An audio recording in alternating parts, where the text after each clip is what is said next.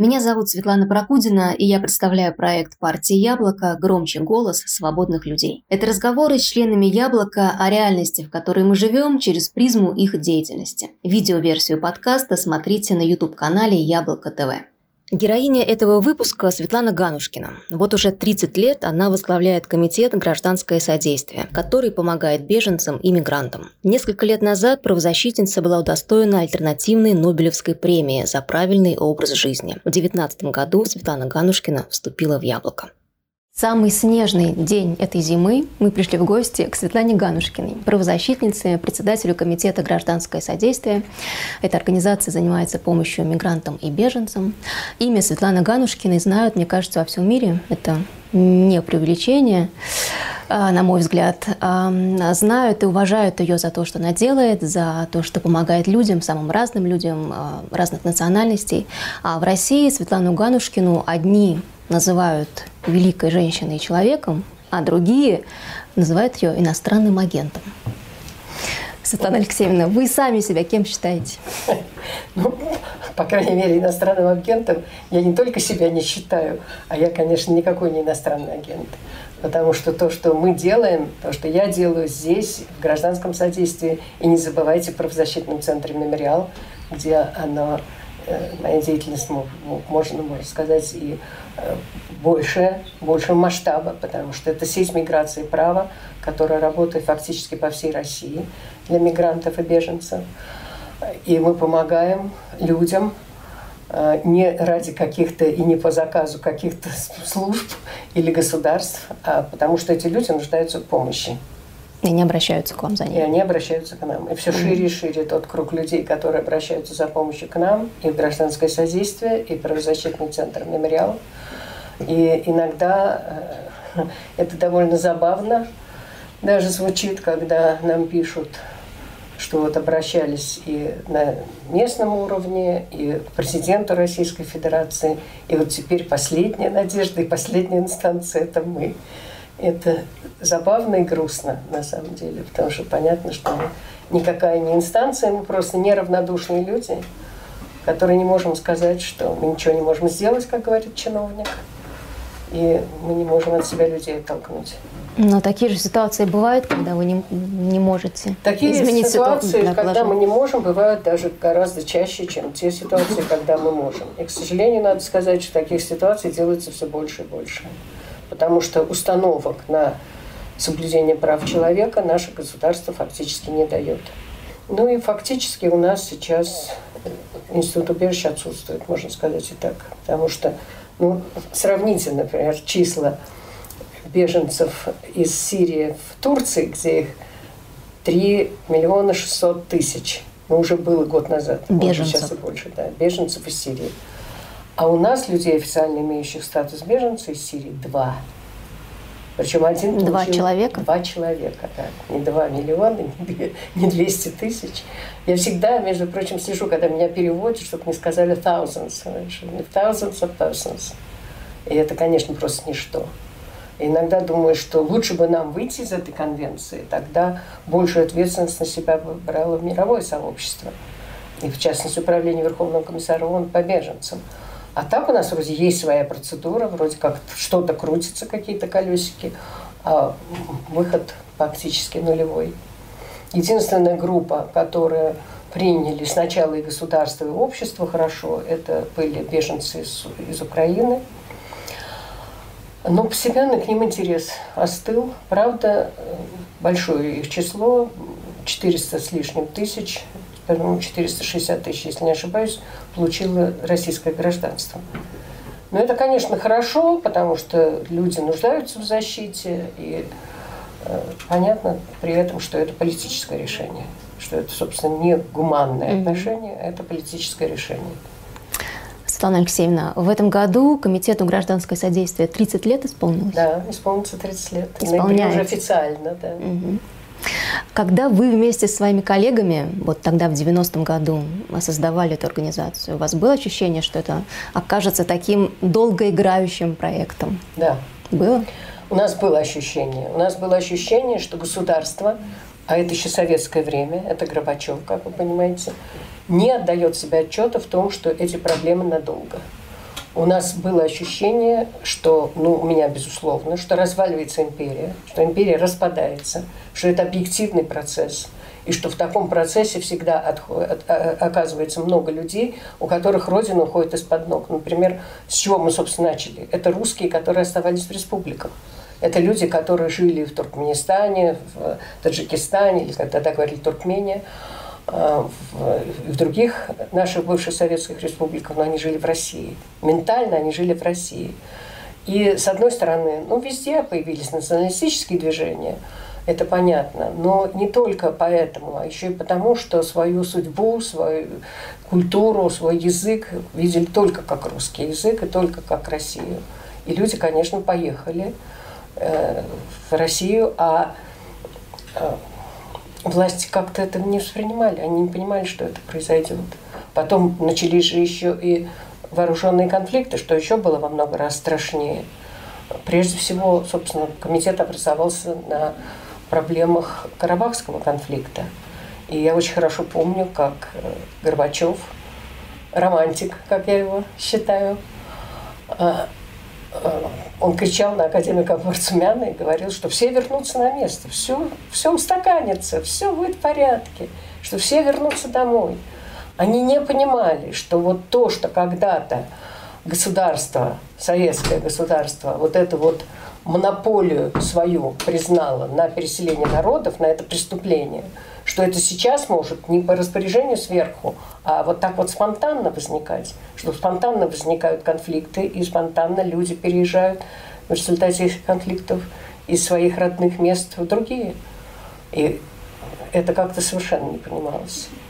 Я помню, что в 90-м году, если я не ошибаюсь, Совет министров Советского Союза издал такое э, постановление – о том, что все беженцы должны вернуться и должны покинуть Москву и Петербург, по крайней мере. Москву, Московскую область, Петербург, то есть тогда еще Ленинград и Ленинградскую область.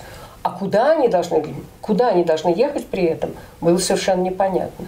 И тогда Моссовет, который был более демократичным, дал людям место в гостиницах и общежитиях. Все это было государственное. И государство могло распорядиться, ну, хотя бы на местном уровне, могло распорядиться, что гостиницы должны этих людей принять. Людей приняли гостиницы. А теперь гостиницы, вот за это многие годы, прошло вот эти самые 30 лет. И люди 30 лет там прожили. И сейчас вот уже остатки единиц в Москве выселяют из этих гостиниц. Мы снова, вот наши юристы, снова занимаемся проблемами этих людей. Светлана Алексеевна, ну вот сейчас 2020 год начался. Да. Такая фантастическая и много цифр. Мистическая. Мистическая, странная вообще. То есть 21 век, да, набирает да, обороты. Уже во всем, да. Но при этом э, понимаешь, что есть вещи, которые не меняются. Например, те же беженцы, да, как были 30 лет назад, так они и сейчас. И хочется спросить, а вы представляете себе мир без людей таких, без беженцев? Боюсь, что человечество неисправимо в смысле своей ксенофобии. Ну вот э, э, этология наука о поведении животных говорит, что видов существует несколько инстинктов. Это голод, холод, секс и ксенофобия агрессия. Ксенофобия – это страх Агрессия другого. против себе подобных, против тех, кому вы не считаете принадлежащим к своей группе.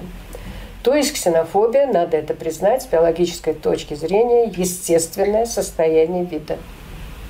То есть мы будем бороться за территорию, за свою экологическую нишу с теми, кто на нас очень похож, но кого мы в своей группе не причисляем.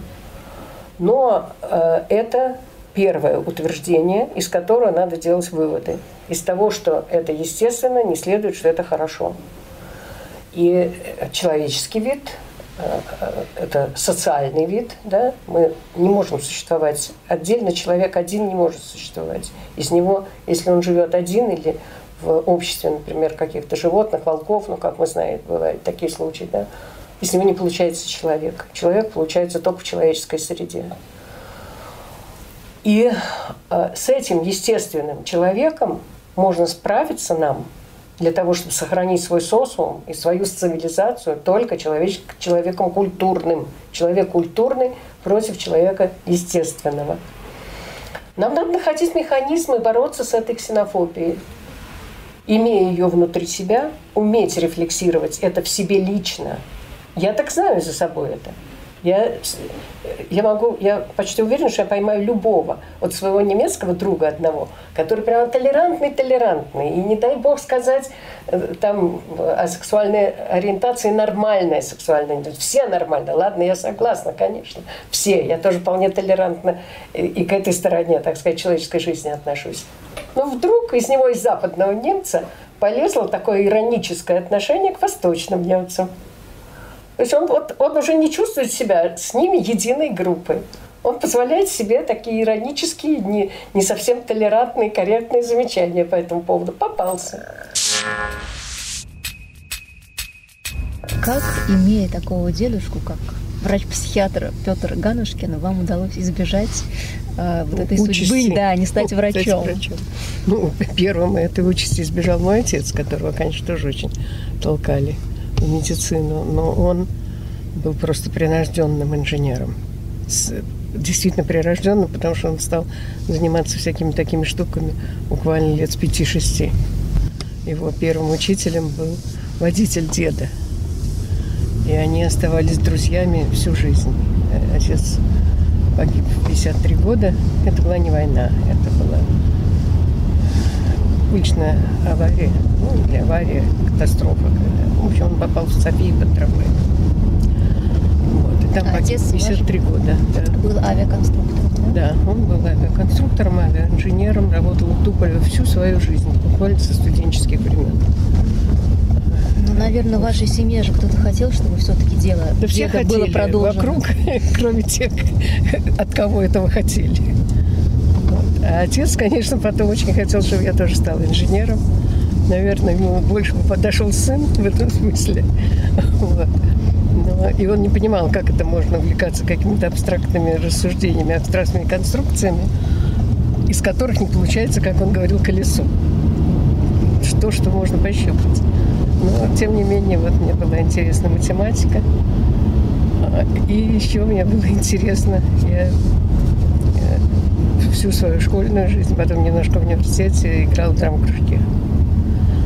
И, знаете, это было осознанное решение не пытаться поступать в театральный, потому что я стала страшной театралкой, посмотрела кучу всяких спектаклей, поняла, что играть в, этой, в советском репертуаре, в котором в основном придется, когда тебе доведется сыграть какую-нибудь старуху Островского. А мне очень нравилось играть да. старуху в школе. Да, и даже когда вот мы встречались с моими одноклассниками когда-то, вдруг вспомнили, как я играла бабушку пьесе «Пионерский галстук». У меня там была роль бабушки, которая вызывала всеобщий хохот.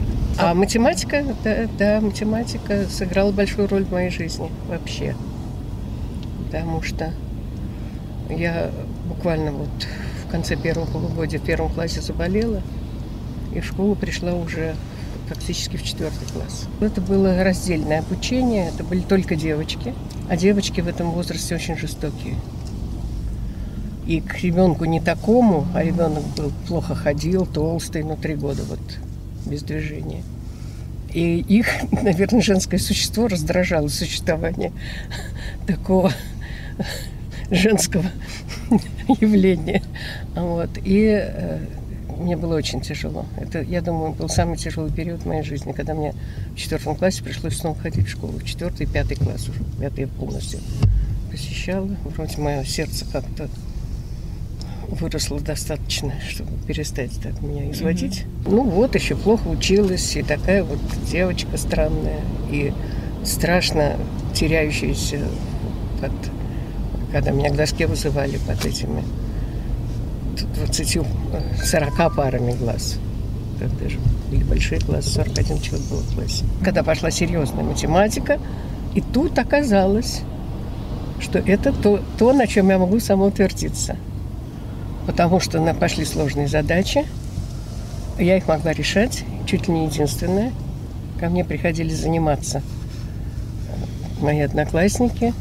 А тут еще нас соединили с мальчишками. Конечно, в женскую школу отдали мальчиков. Мы старались отдать не самых лучших. Ну, это же понятно, да? Ну, вот не хотели отдавать будущих медалистов и так далее. Нет, у нас были хорошие мальчишки, но они были... Это вот были такие дворовые ребята, безотцовщина, э, бараки э, арбатские. Напротив нашего дома были деревянные бараки.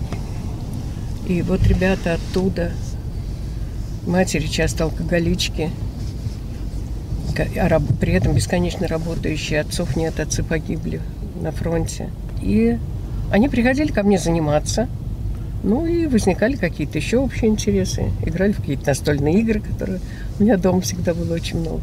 Мой отец тоже с ними занимался время от времени. Бывало так, что мы рассаживали девочек отдельно, мальчиков отдельно. Отец занимался с одними, а я с другими. Ну вот, так что вот математика меня, так сказать, вывела угу. из вот этого состояния. Дальше я поступила на мехмат. Просто потом поступила в аспирантуру, потом бросила аспирантуру, вышла замуж, родила ребенка. Ну и там немножко в другом порядке, но не важно. Угу.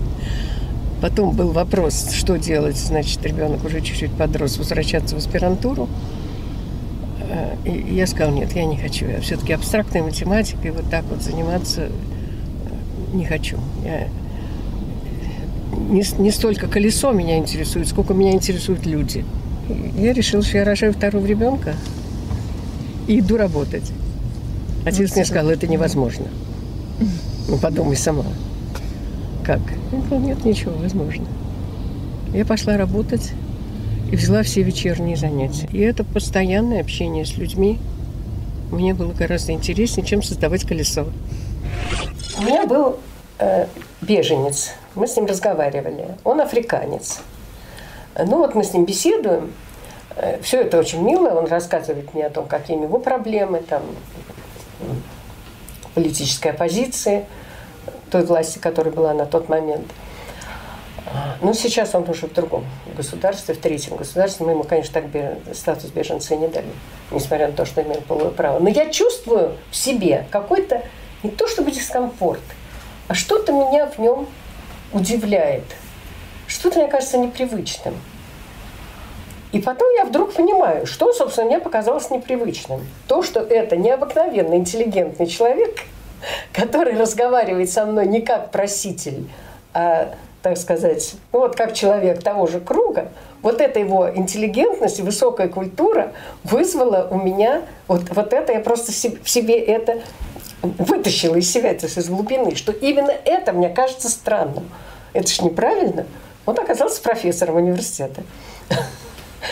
Значит, ну, у нас обычно люди немножко другого социального круга. Э, вот, значит, я была не готова к тому, чтобы э, вот это вот воспринять, то есть не удивиться этому.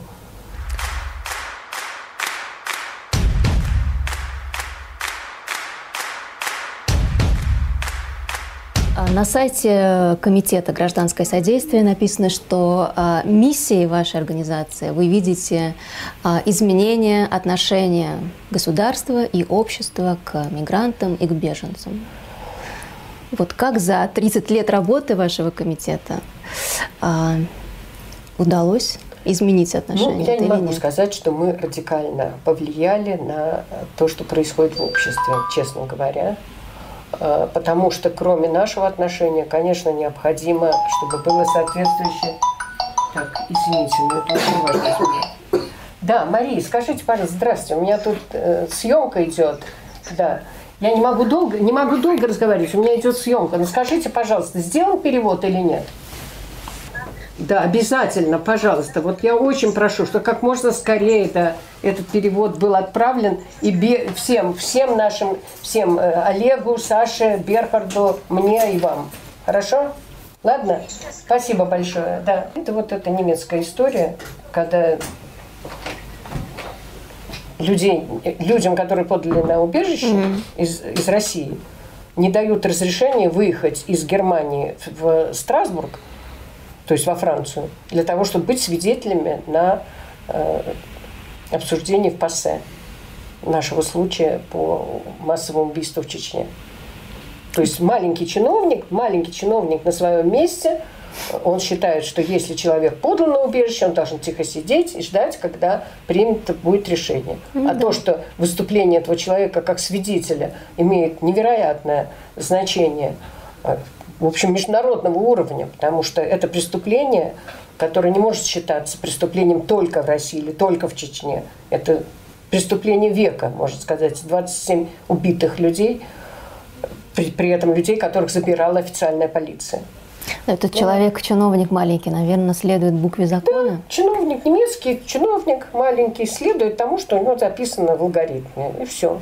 В этом смысле они хуже нас. А иногда хочется все-таки, чтобы и чиновники были способны на какие-то человеческие... Ну, это просто даже совершенно необходимо. Да. И чтобы имели... Да. И надо сказать, что э, я и с немцами такими сталкивалась. Я знаю, что у меня были... Это было очень давно, поэтому уже никак никто не, вот с моих слов не может быть как-то задет этим или обвинен в чем-то. Но у меня были такие связи в немецком посольстве какое-то время, очень короткое – когда мы могли отправить людей, мы, они получали немецкую визу, заведомо было и при этом известно, что они будут обращаться за убежищем. И нам это удавалось. Хотя они не должны давать визу при наличии миграционной опасности, то есть опасности обращения за убежищем, желания остаться. Тем не менее, они это делали, понимая, что это произойдет, но понимая, что этим людям грозит опасность вот, буквально расстаться с жизнью, если это не произойдет. Так многим людям нужна была помощь, много людей нужно было как-то чего-то защищать. Например, мою подругу незаконно уволили с работы. Я пошла, купила в киоске кодекс трудовой, и мы ее восстановили. Собственно, поэтому и, может быть, благодаря математическому образованию меня и это побудило заниматься именно юридическими делами, потому что, собственно, что такое вообще вот право? Да? Есть некоторая аксиоматика, которая изложена, которая возникает откуда? Э, от наших представлений о том, как правильно должен быть устроен мир. А законодательство, которое создается на базе этих принципов, это теоремы. Поэтому, поэтому мы так хорошо чувствуем, когда нарушается, когда закон противоречит, когда теорема, так сказать, неправильно доказана, когда она не следует из аксиом. Мы это очень хорошо чувствуем, мы понимаем, те, кто привык именно вот к такой логике рассуждений. Поэтому меня часто просто оскорбляет вот такая вот отсутствие, такое отсутствие логики в юридических документах. И угу. Поэтому гуманитарию надо обязательно учить математике, потому что математика учит логическим рассуждением и созданием моделей. Ну, вот, собственно. И 10 лет это все продолжалось параллельно. Я преподавала и, может быть, продолжала бы. Хотя у меня были уже мысли, что надо уходить, потому что мне приходится переносить, мне нужно ехать на какую-то конференцию, переносить занятия. Это не очень хорошо. Я уже решила уходить.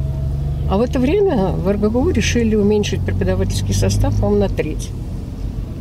И нам разослали такие, в общем, возмутительные, на мой взгляд, бумажки. Причем наш секретарь, он постеснялся мне об этом сказать. Мне звонил один наш доцент и сказал, вот тут Илья, он боится вам прочесть то, что написано в этой бумажке. А написано было следующее.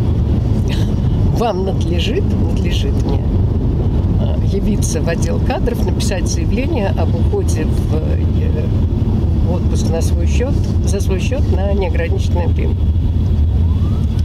Вот. На что я сказала, Илья, можешь выкинуть ее в ближайшую помойку. Жалею очень, потому что это просто для архива хорошо сохранить. Какого-нибудь, не моего, у меня нет архива. Я на самом деле бумажку эту не распоряжение это не исполнила, бумажку это не взяла. А 1 сентября пришла на работу. Развели руками, спросили, как так? Я сказала, очень просто, у меня контракт с институтом. И я еще полгода из вредности отработала. Откуда у вас такой характер? Я не понимаете, мне хотелось, я хотела уйти, но мне хотелось показать, друзья, ну не обязательно сдаваться. Ну как же, если у вас контракт, который, ну, у меня полгода, а у кого-то еще впереди два-три года, почему вы соглашаетесь писать эти писульки? Зачем? Ну, понимаете, это вот несколько... Человек вот этот наш вечный вопрос, ну что нами сделают, что с нами теперь сделают, что власть с нами сделает, какая угодно, на месте начальник, э, не знаю, милиционер, которого вы встретили, который тоже начальник. Есть такой фильм замечательный «Селяне». Жил певчий дрозд. А, нет, нет, нет, нет. Он называется «Листопад». Это о, о молодом человеке, который пошел работать инженером на винный завод, где работал когда-то его отец. И он там мальчишка, а он начальник цеха. И вот они должны выпустить вино, которое не годится, нужно там засыпать желатин, но тогда не выполняется план, тогда теряются премии, могут быть неприятности.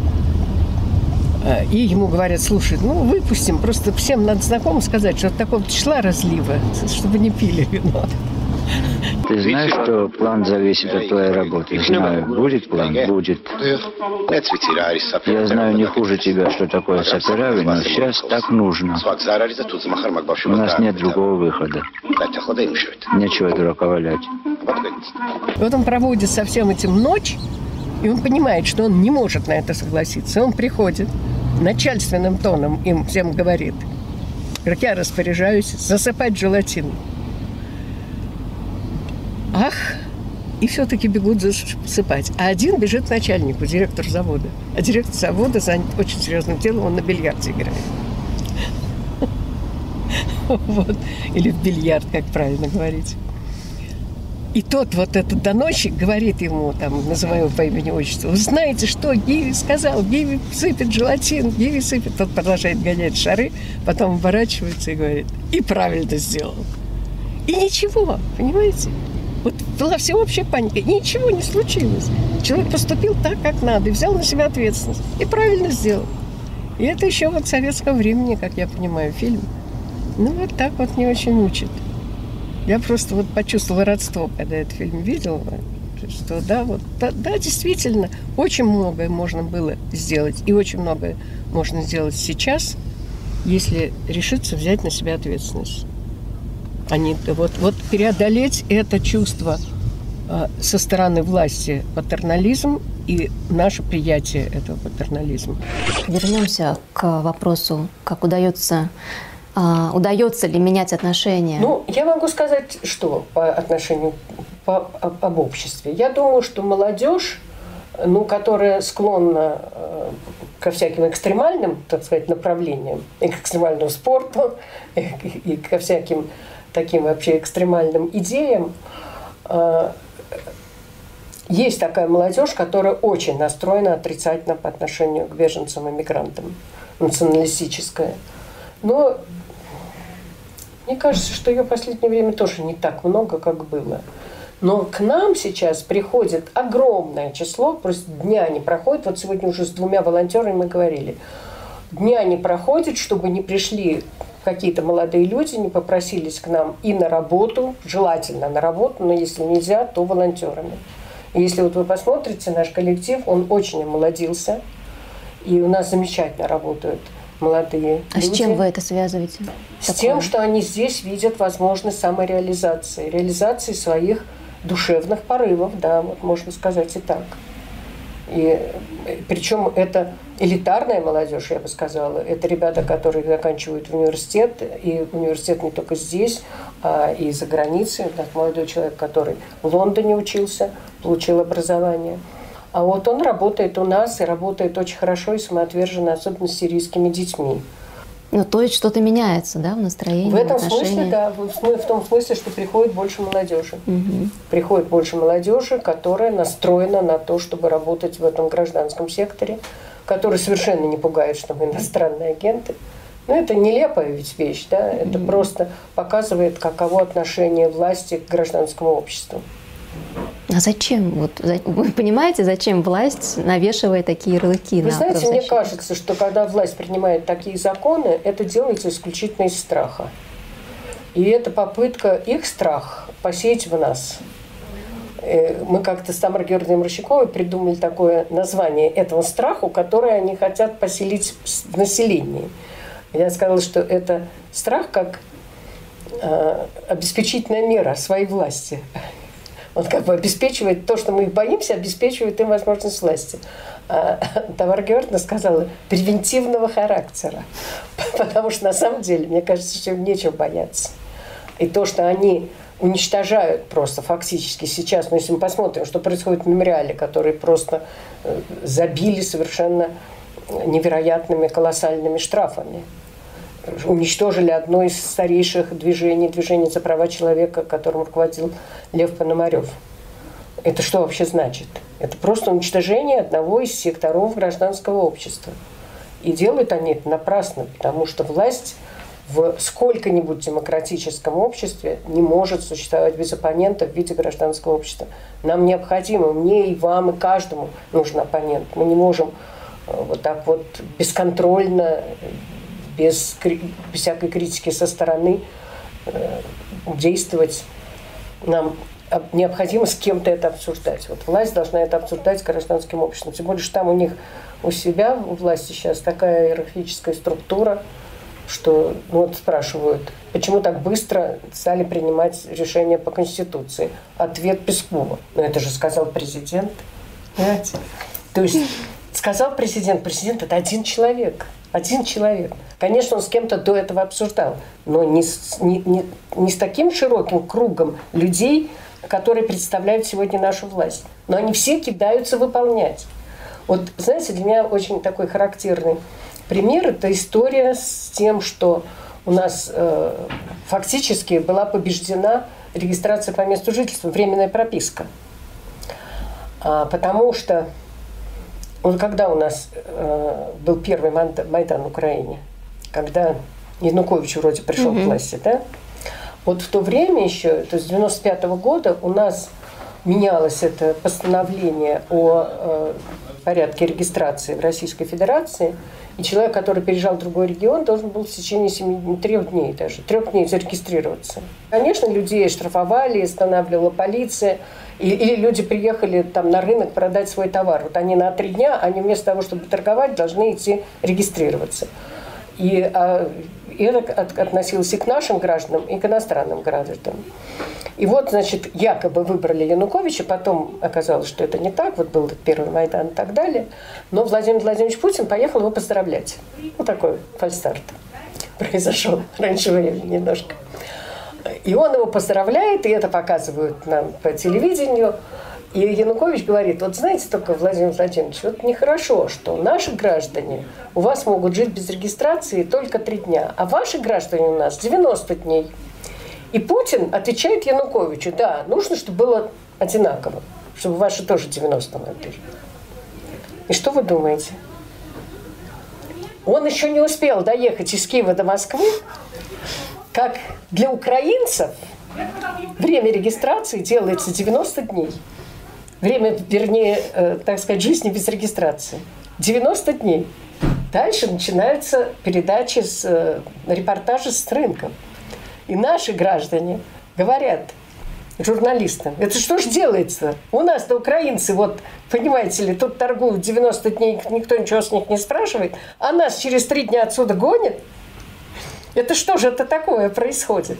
И прошло, ну, я думаю, не меньше года – прежде чем кто-то сказал Владимиру Владимировичу, Владимир Владимирович, нехорошо. Украинцы 90 дней, российские граждане там 3 или недели, я уж не помню, но гораздо меньше. И тогда постановление вносится 90 дней для российских граждан, потом для Украины это убрали, потом снова... Это, в общем, уже не важно. Но вот решение, за которое мы бились многие годы было принято, оно было прочитано как сигнал с экрана угу, телевидения. Угу. И вот так у нас происходит управление колоссальной страной. Какие качества человеческие отличают правозащитника от любого другого человека? Ну, ничего не отличает. Я вообще не очень понимаю, что такое правозащитник. Правозащитники очень разные. Защитник прав человека, э, очень многие вот мои коллеги, которые называют себя правозащитником, я вообще считаю, что себя называть правозащитником – или называть себя интеллигентом, это э, нехорошо. Это кто-то другой должен сказать.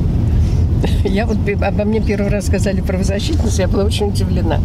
Было написано в азербайджанской газете, бакинский рабочий, к нам приезжают две известные правозащитницы, Лариса и Светлана Ганушкина. И вот меня очень тронуло, что я рядом с Ларисой Иосифовной Погорас была произнесена первый раз так – Но я очень удивилась, что меня называют правозащитницей. Это просто жизнь. А есть другие правозащитники. Это люди, которые защищают право. И вот если не нарушен закон, они не будут ничего предпринимать, потому что закон надо соблюдать. Хотя закон – это не право. И иногда и какие-то правовые принципы меняются. То есть человек никогда не может быть освобожден от свою, своей обязанности брать на себя ответственность и решать какие-то вопросы сам. И это относится ко всему. Это относится к нарушению, когда, когда человек... Вот человек, который работает в посольстве и который дает визы. Он обязан по закону любой страны не предоставлять визы в тех случаях, когда э, он знает или может предполагать, что э, тот, кто хочет выехать, обратиться за убежищем, не, не уедет через те три дня, на которые он получает визу, э, и обратиться за убежищем, захочет каким-то иным способом остаться. Да? И находится один человек в одном посольстве в Москве, который говорит, а вот нравственные принципы для меня важнее – и я знаю, что я даю визу семье, которая будет просить убежище. Но я спасаю ее жизнь. И вот пока у меня есть такой человек в одном посольстве, многие мои подопечные защищены. А сейчас нет такого человека. И когда мне говорят, да, ну вы же понимаете, что мы по закону не имеем права, ну я с грустью соглашаюсь, да, вы по закону не имеете права вы не должны, вы нарушаете свои инструкции, да, это так. Но из этого есть исключение. Есть исключение из адвокатской тайны, есть исключение из э, тайны исповеди, я думаю. Да. Да, я думаю, что да. да. При этом адвокат или священник должны понимать, что то сообщество, в которое они входят, могут лишить ну, адвоката адвокатского статуса, ну и священника его статуса тоже. А почему так не может быть, чтобы нравственные законы были Полностью равны же. юридическим? А вот человечество пытается это сделать так, пытается. Но это бы значило что? Это значило бы, что мы перестаем отвечать за то, что мы делаем. Есть некоторые алгоритмы. Кстати, э, по-моему, немцы когда-то пытались создать такую систему. Создать систему алгоритмов. Вот есть преступление, вот оно раскладывается по пунктам, вы смотрите, а сейчас с компьютерами вообще было бы просто красота, да? Вы вводите это, и компьютер вам говорит, там, полтора года условно. Или что-нибудь более страшное. Мне не хочется произносить более страшных приговоров. Вот. Но это оказалось невозможно. Поэтому нужен судья. При этом нужен судья, который бы брал ответственность на себя и не ссылался бы, во-первых. И, и, и это, кстати, сказано в его присяге. Это восьмая статья э, закона о статусе судей, где сказано, что он должен судить в соответствии с законом, опираясь на принципы справедливости и внутреннего убеждения – вот, вот это вообще забыто всеми. Это же закон забыт о всеми, что уж говорить. А вот это вот внутреннее убеждение и справедливость, которая живет у вас внутри, она должна играть роль. Судья должен иметь э, храбрость, да, потому что занимать такой пост, быть, быть судьей, э, это большая ответственность, и нужно иметь большое мужество для того, чтобы так принимать решения. К сожалению, к сожалению, это даже уже не по законам и не по алгоритмам мы действуем, а наши судьи действуют по указанию сверху, что совсем паршиво. Если вернуться вот к этой дате, 30 лет Комитету гражданское содействие, что вы считаете главным результатом работы? Ну, вы знаете, у нас много результатов. У нас даже вот в каком-то нашем они перечислены. Сейчас я попробую найти. Вот мне кажется, что в этом они все были перечислены результаты, когда и что было. Вот, пожалуйста, чего мы добились за 28 лет? Ну, вот тогда было 28 угу. лет. Вот. 91-94. Помощь беженцам и нужным переселенцам из бывших республик Советского Союза.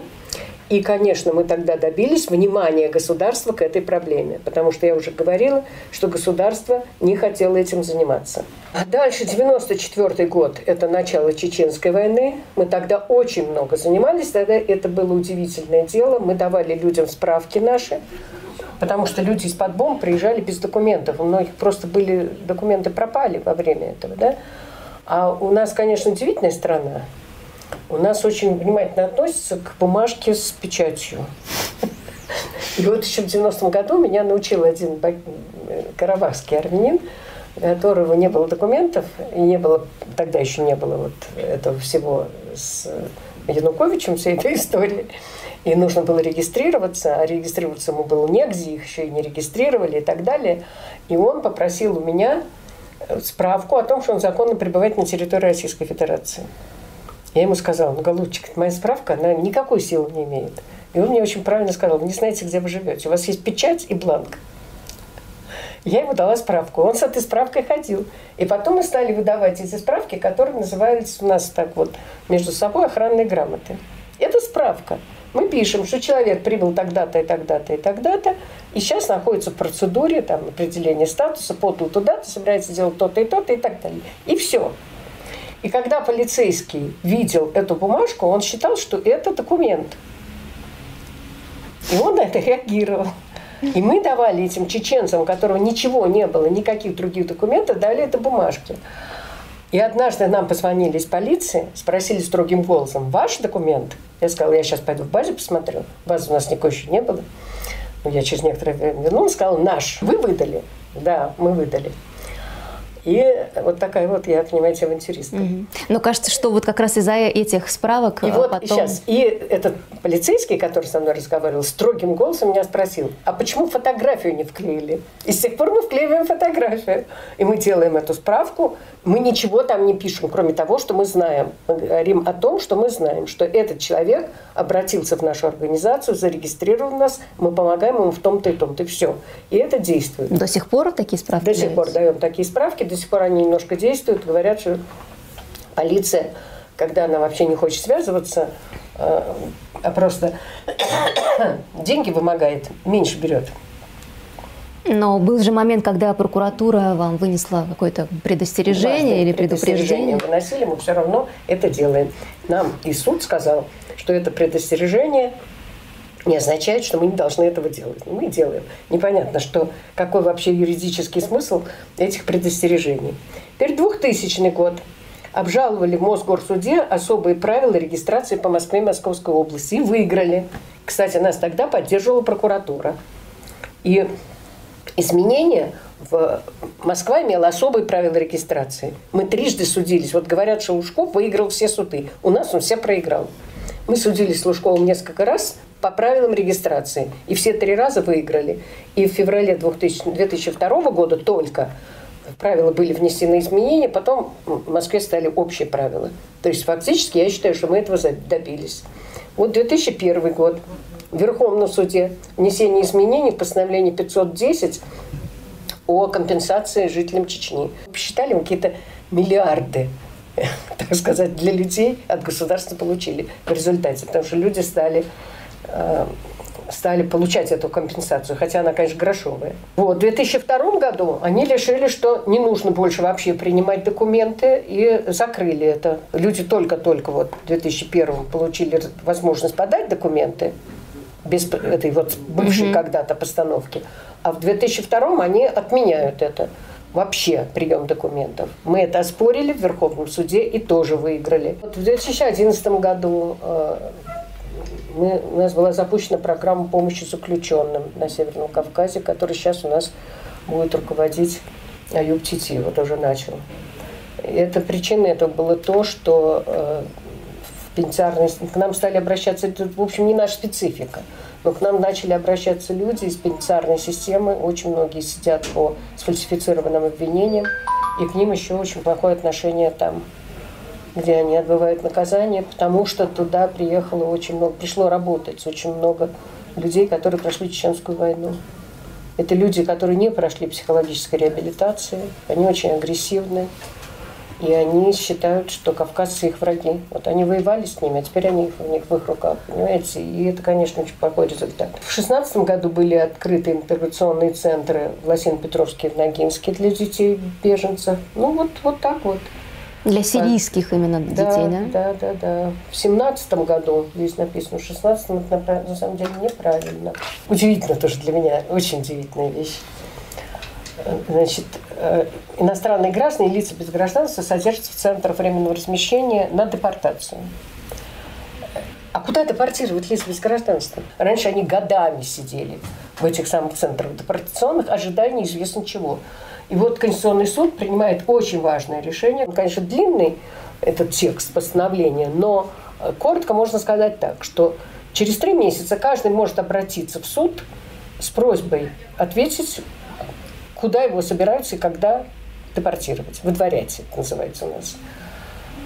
И если не могут ответить на вопрос, куда, если не могут объяснить, каковы перспективы, его должны выпустить.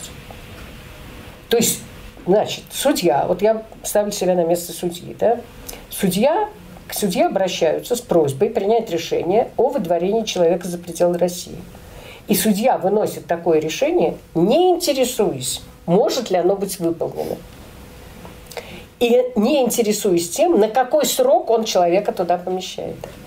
То есть человек, не совершивший уголовного преступления, оказывается в условиях лишения свободы на неопределенный срок, можно сказать, пожизненно, да? или с неопределенным перспективой, что решение будет выполнено. И судья, не тоже сомневаешься, подписывает такое распоряжение. Вот мне кажется, что если бы я была судьей, я бы такое распоряжение не подписала. К сожалению, самая большая, на мой взгляд, наша трагедия – это полное разложение судебной системы. То есть я уже не говорю о независимости судебной власти. Об этом уже давно нет речи. Но это просто разложение судебной системы. Ну, сейчас, если примут поправки Владимира Путина в Конституцию, суд еще больше зависим будет от от президента. Да куда уж? Куда уж больше-то? Куда уж больше? Мы 81-ю статью нарушили? Нарушили. 81 статья Конституции. Вон могу Конституцию вытащить. Хотите? Давайте. Давайте. Я без Конституции из дома не выхожу. Правда? Да. У меня Конституция... И даже когда я куда-то за границу еду, Конституция со мной всегда. Потому что на самом деле у нас хорошая конституция. Вот эти первые две главы конституции о конституционном строе и о правах человека фактически, это очень хорошие, только, к сожалению, не выполняющиеся во многом. Вот тут это издание «Новой газеты», тут то, что не выполняется, написано курсивом. И mm-hmm. тут довольно много курсива, почти в каждой статье есть какой-нибудь курсив. Ну вот меня интересует Третья часть статьи 81. Одно и то же лицо не может занимать должность президента Российской Федерации более двух сроков подряд.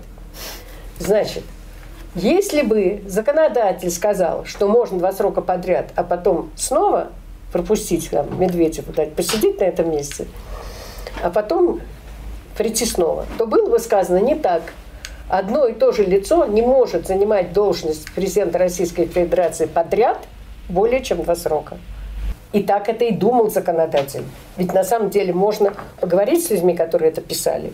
Я вот э, знаю этих людей, они подтвердили, что речь идет о том, что можно один срок отсидеть или один и сразу следующий. И все. Два срока подряд – это конституционный предел. Отсидел два срока и иди, как сказал Владимир Владимирович, прощаясь с нами в 2008 году, цветочки выращивать.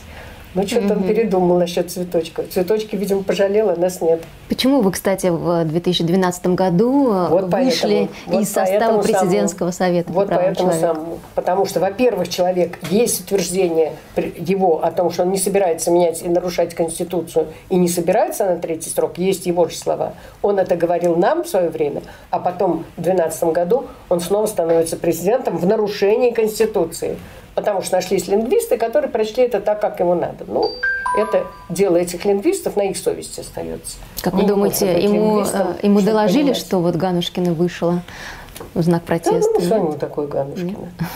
Когда я сказала, что я ухожу, я сказала еще, когда был Медведев. Да? Вот Медведев на нашей последней встрече, прямо действительно глядя на меня, сказал, не надо уходить из совета, не надо. Потому что очень много значит, если вы можете что-то сказать в присутствии президента. А я ему могла да. на это сказать, что стенограммы встречи с ним дословно вот публиковались с Медведевым, а с Путиным нет. А потом в 2015 году Комитету гражданское содействие ну, не присваивают, вносят в реестр организаций. Потому что там такой хороший э, этот список, такой да, хороший клуб иностранных агентов. Иностранных агентов. Ну, да. это не иностранные агенты, а якобы организации, которые исполняют. Понимаете, это халуйская логика. Это у них там все бегут выполнять распоряжения, которые они даже с телевизора прочли. Что такое? Жень, ну не могу я говорить. Что?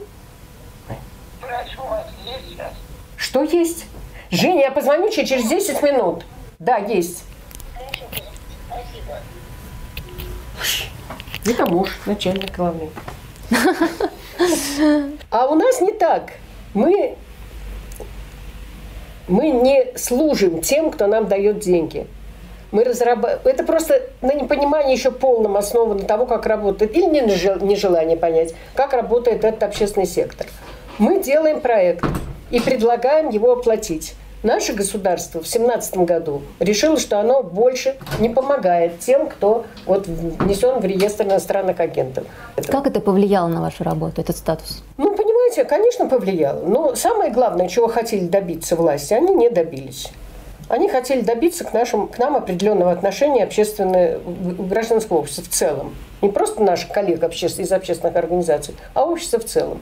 И поначалу общество немножечко начало так носом крутить. Но это очень быстро прошло, потому что люди поняли, что все равно идти-то надо к нам, а больше некуда идти. Была у меня тут одна посетительница, которая сказала, я так вас люблю, вы так мне помогли, такой юрист у вас хороший. Ну зачем вы берете эти гадские западные деньги? Я сказала юристу платить. Он есть должен, у него дети, семья. Кто нам еще дает деньги? Как? А вы платите ему зарплату из этих денег? А вы думали, я их в карман кладу? Ну вот, вот и все. Если они даже ООНовские деньги считают западными деньгами, ну о чем тут говорить? Хотя вроде Россия пока еще член ООН. Откуда все-таки вас вот эта неспособность пройти мимо? Неспособность... Ну, была. Это родители вас так воспитали? Ну, и родители, конечно. И бабушка у меня была очень активная. Бабушка, отец всегда были очень активными людьми. И я думаю, что это еще и генетически, наверное. Бабушка ваша была врачом? Бабушка моя была организатором первой психиатрической клиники, основанной на э, современных, так сказать, методах лечения, не, не палаты номер шесть. И на этом деле она познакомилась с моим дедушкой, который действительно был врачом-психиатром. И отсюда произошло мой отец, и потом я. Бабушка была очень активным общественным деятелем. Она рассказывала интересную вещь, но она не мне рассказывала. У меня было 4 года, когда я не стала. Мой отец поздний ребенок. Вот. Но она рассказывала, что когда она значит, организовала акционерное общество, нашла место, оказалось, что к, к тому месту, где она эту больницу собирается создавать, не проведены коммуникации, водопровод и прочее. Вот. И она поехала к губернатору. Но это мне рассказывала мама, но мама у меня была такая очень артистичная, и, видимо, бабушка ей рассказывала так ярко, и у меня это тоже в глазах стоит. Бабушка была светловолосая, с золотыми волосами, голубыми глазами, красивая женщина. И, значит, она говорит, что она поехала к губернатору, и на ней была вот такая вот огромная шляпа с цветами, голубая шляпа. Вот в этой голубой шляпе она приехала к губернатору и рассказала, что есть такая проблема. И он сказал ей, мадам, не волнуйтесь, мы проведем коммуникации. И когда она ехала домой, работы уже начались. О, боже мой, что-то это напоминает. Вот это интересно, как скорость выполнения решений да. бюрократических. Работы начались, копали уже тогда, когда она ехала назад. Вот так То вот. есть она у вас была такая, да, да с характером? была такая. Я хочу рассказать про этот дом. Этот дом один из первых кооперативных домов в Москве. И когда я года в два с половиной, наверное, первый раз вот во время войны, еще во время войны, но это уже был конец войны, выходила гулять, мы гуляли вот в этом полисадничке, вот прямо там. И там был не такой забор, там был маленький штакетничек, который, наверное, сейчас бы нам с вами дошел до колена, а тогда мне вот до сих пор был. Я стояла за него, держалась, и здесь по этой булыжной тогда мостовой шли немцы пленные. И это одно из моих сильнейших впечатлений детства. Потому что все, кто гулял, я с няней гуляла, кто-то с мамами, все дети стали и смотрели, и все мы понимали, несмотря на такой возраст, что идут люди, которые сделали что-то очень плохое, и в то же время, что им очень плохо. И все смотрели, как идут эти немцы. Серые, серые лица, серые бушлаты. И выражение лиц вот такое вот серое. И я помню раздирающее меня чувство, что я понимаю, что это нехорошие люди, нехорошие, они что-то сделали очень плохое. А в то же время мне их жалко. И вот это право пожалеть, есть у меня или нет. И в это время моя няня говорит, господи, что она делает? Бедные, бедные. Вот это бедные, бедные облегчение, можно жалеть. Понимаете? Это прививка некоторая была. Вот поэтому я помню это, ну я вообще себя рано помню. Но вот этот момент помню с двух, двух с небольшим лет. Что даже плохих, да, можно? Да, что можно жалеть, что, что вот, да, что можно жалеть. Когда я была маленькой девочкой, здесь был райсовет. И вот эти львы, это было любимое место посидеть когда дети выходили гулять, значит, вот эти вот левушки, хорошо мне знакомы, да, на спине вот того бобового льва.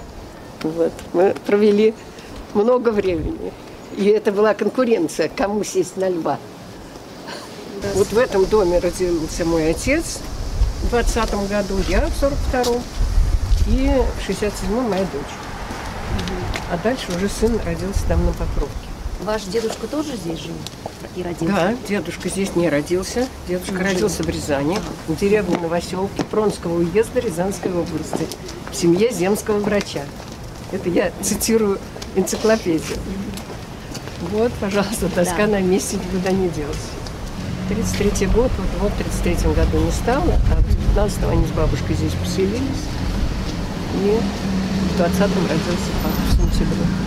Он писал о нажитой инвалидности, о том, что вот эти вот партдеятели – это люди, которые психо психически травмированные. И это, кстати, было и в Великую Французскую революцию. И его начали уже травить. И я думаю, что если в 1933 году на операционном столе он не скончался от передозировки, э, ну, тогда же анестезия плохая была, и пришлось сделать второй раз, и от этого наркоза сердце его не выдержало, и он Вот, так что не исключено, что меня бы не было, если бы не это. Если бы не уход в 33 году, не дождался 37-го и последующих. Был дед жив, у него был свой водитель и э, гараж. Здесь стоял гараж, который потом, конечно, продали. То есть вы дедушку не застали? Нет, да? конечно, я с дедушкой разошлась на, на сколько, на 9 лет. Ну, какие-то семейные... Ну, очень легенды. много историй, очень много, да, конечно. И, больше даже не семейные, а его бывшие коллеги рассказывали много всяких историй.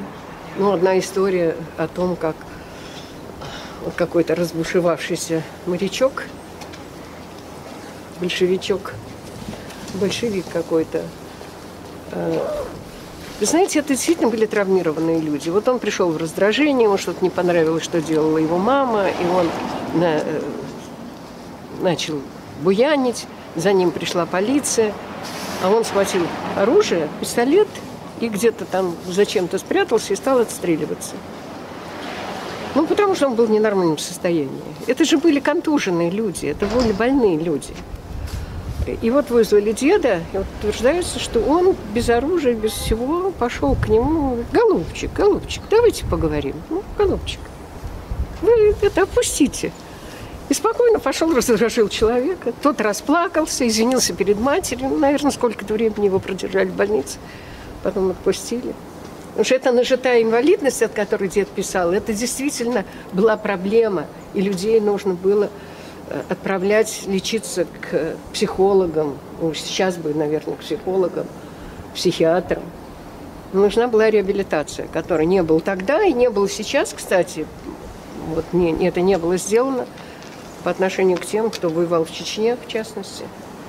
И, собственно, это причина того, что они не находят себя в жизни другого места, как идут в пенитенциарную систему, и там эта жестокость и вот этот заряд агрессии имеют возможность реализовать.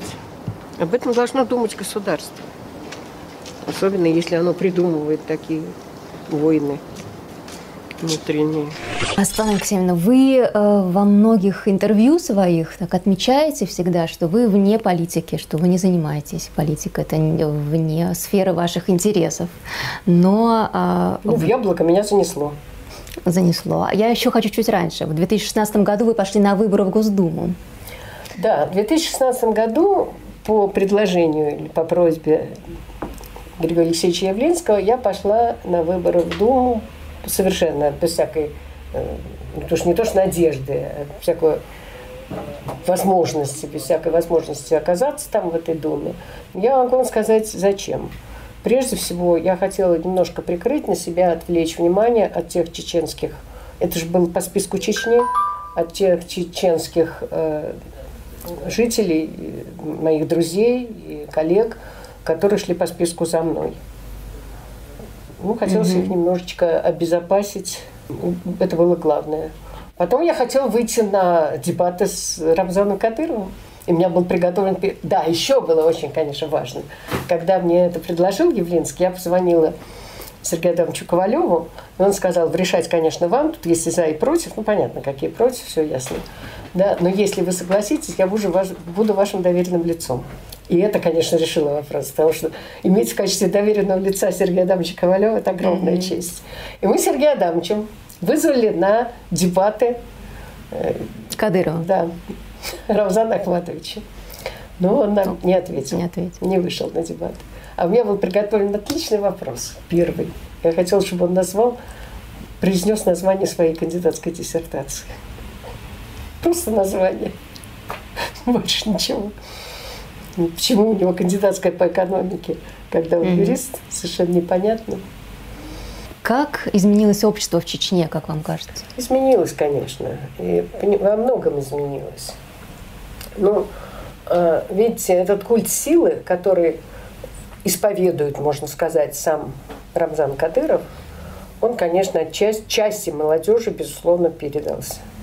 И для них тоже вот эта вот сила – и мужская сила стала главным достоинством, и они стараются ее проявить.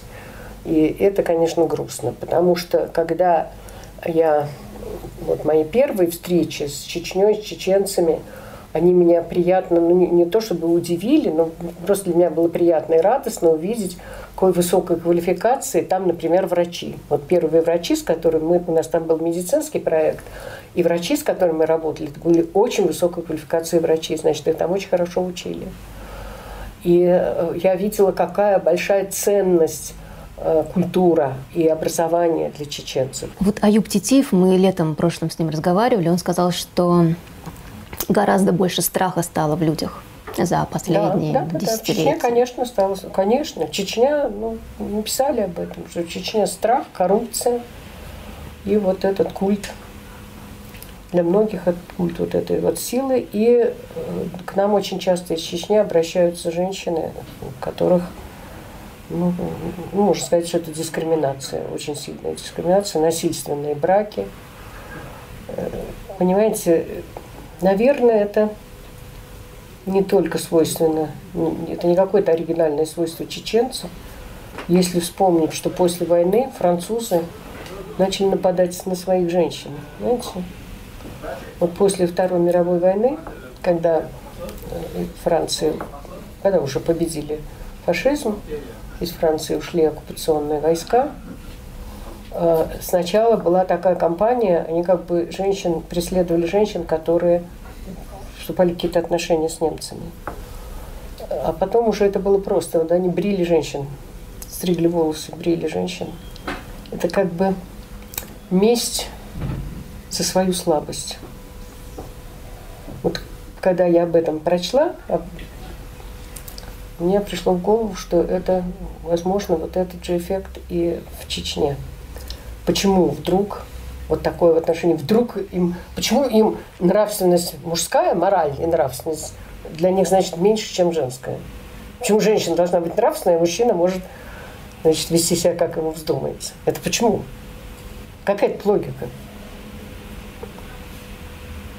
И очень те, кто к нам обращаются, молодые женщины, никакого беснравственного образа жизни ни с какой точки зрения, ни, ни с точки зрения морального кодекса советского человека, ни с какой, ни с какой другой, ни западной, ни с восточной, ни с исламской, ни с какой не, не ведут себя плохо. Просто э, там где-то выдают замуж, где-то избивает муж, и, и никто не защищает. Вам удается помогать им? Нам удается помогать ну, к сожалению, не очень. И меня тут э, обвинили в том, что я э, этих девочек специально сама похищаю. Ну, я не только их не похищаю, каждый раз с ужасом думаю, что ко мне придет еще одна, потому что это крайне трудно. Правда, последние два случая я, это были несовершеннолетние девочки. Я обратилась к Москальковой, к Татьяне Николаевне. И она, и Татьяна же, только Александровна Потяева, это уполномоченный правом человека в Москве, они взяли на себя э, роль вот их защитников. И по одной даже привлекли Рамзана Ахматовича Кадырова, за что ему, честно сказать, благодарна. Потому что он помог девочке вернуться не в ту семью, где ее обижали, а к своей тете, которую она любит, которую вырастила чуть не с двухмесячного возраста. И, в общем, вроде как у них все хорошо. У вас э, бывали в жизни моменты, когда у вас опускались руки, когда вы понимали, что вы не можете помочь людям? Ну, то, что мы не можем помочь, это достаточно часто бывает. Но вот опускались руки, я бы сказала, что в первые годы существования Комитета гражданского содействия, вот в 90-е годы, они мне опускались чаще, чем сейчас. То есть мы принимаем, прием вели вот сейчас три раза в неделю, мы ведем такой открытый прием, когда каждый может прийти здесь и проконсультироваться, получить какую-то помощь. Вот. Вот после этого приема в среду я возвращалась домой, ложилась на кушетку и сама себе говорила, больше никогда не пойду, я не могу больше слушать эти истории. Я не могу больше говорить людям, что я ничем не могу помочь. Ну, проходила неделя, следующая среда, те бакинские беженцы, те же самые истории, мы шли. И шли, я поняла теперь, что это не произойдет, что с этим можно справляться. У меня нет профессионального выгорания.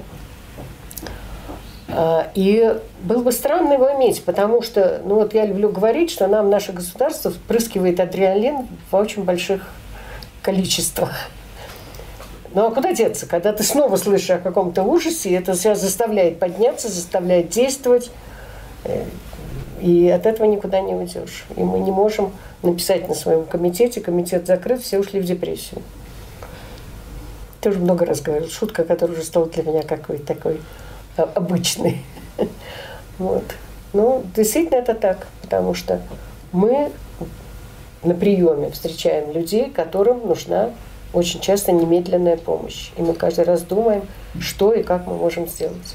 Про яблоко еще спрошу вас. Вы сказали, что вас занесло да, в прошлом году в партию. А вы намерены участвовать как-то в партийной деятельности, жизни яблока? Ой. Или со стороны будете наблюдать? Нет, ну, во-первых, со стороны я и раньше наблюдала. Это не только сейчас. Я э, постоянный избиратель яблока. Постоянный. Сколько оно существует, столько я за него голосовала.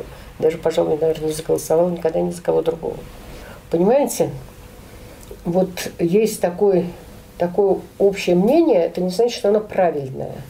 Есть такое общее мнение, что Яблоко, Явлинский – это хорошие, замечательные люди, которые много говорят, ничего не делают.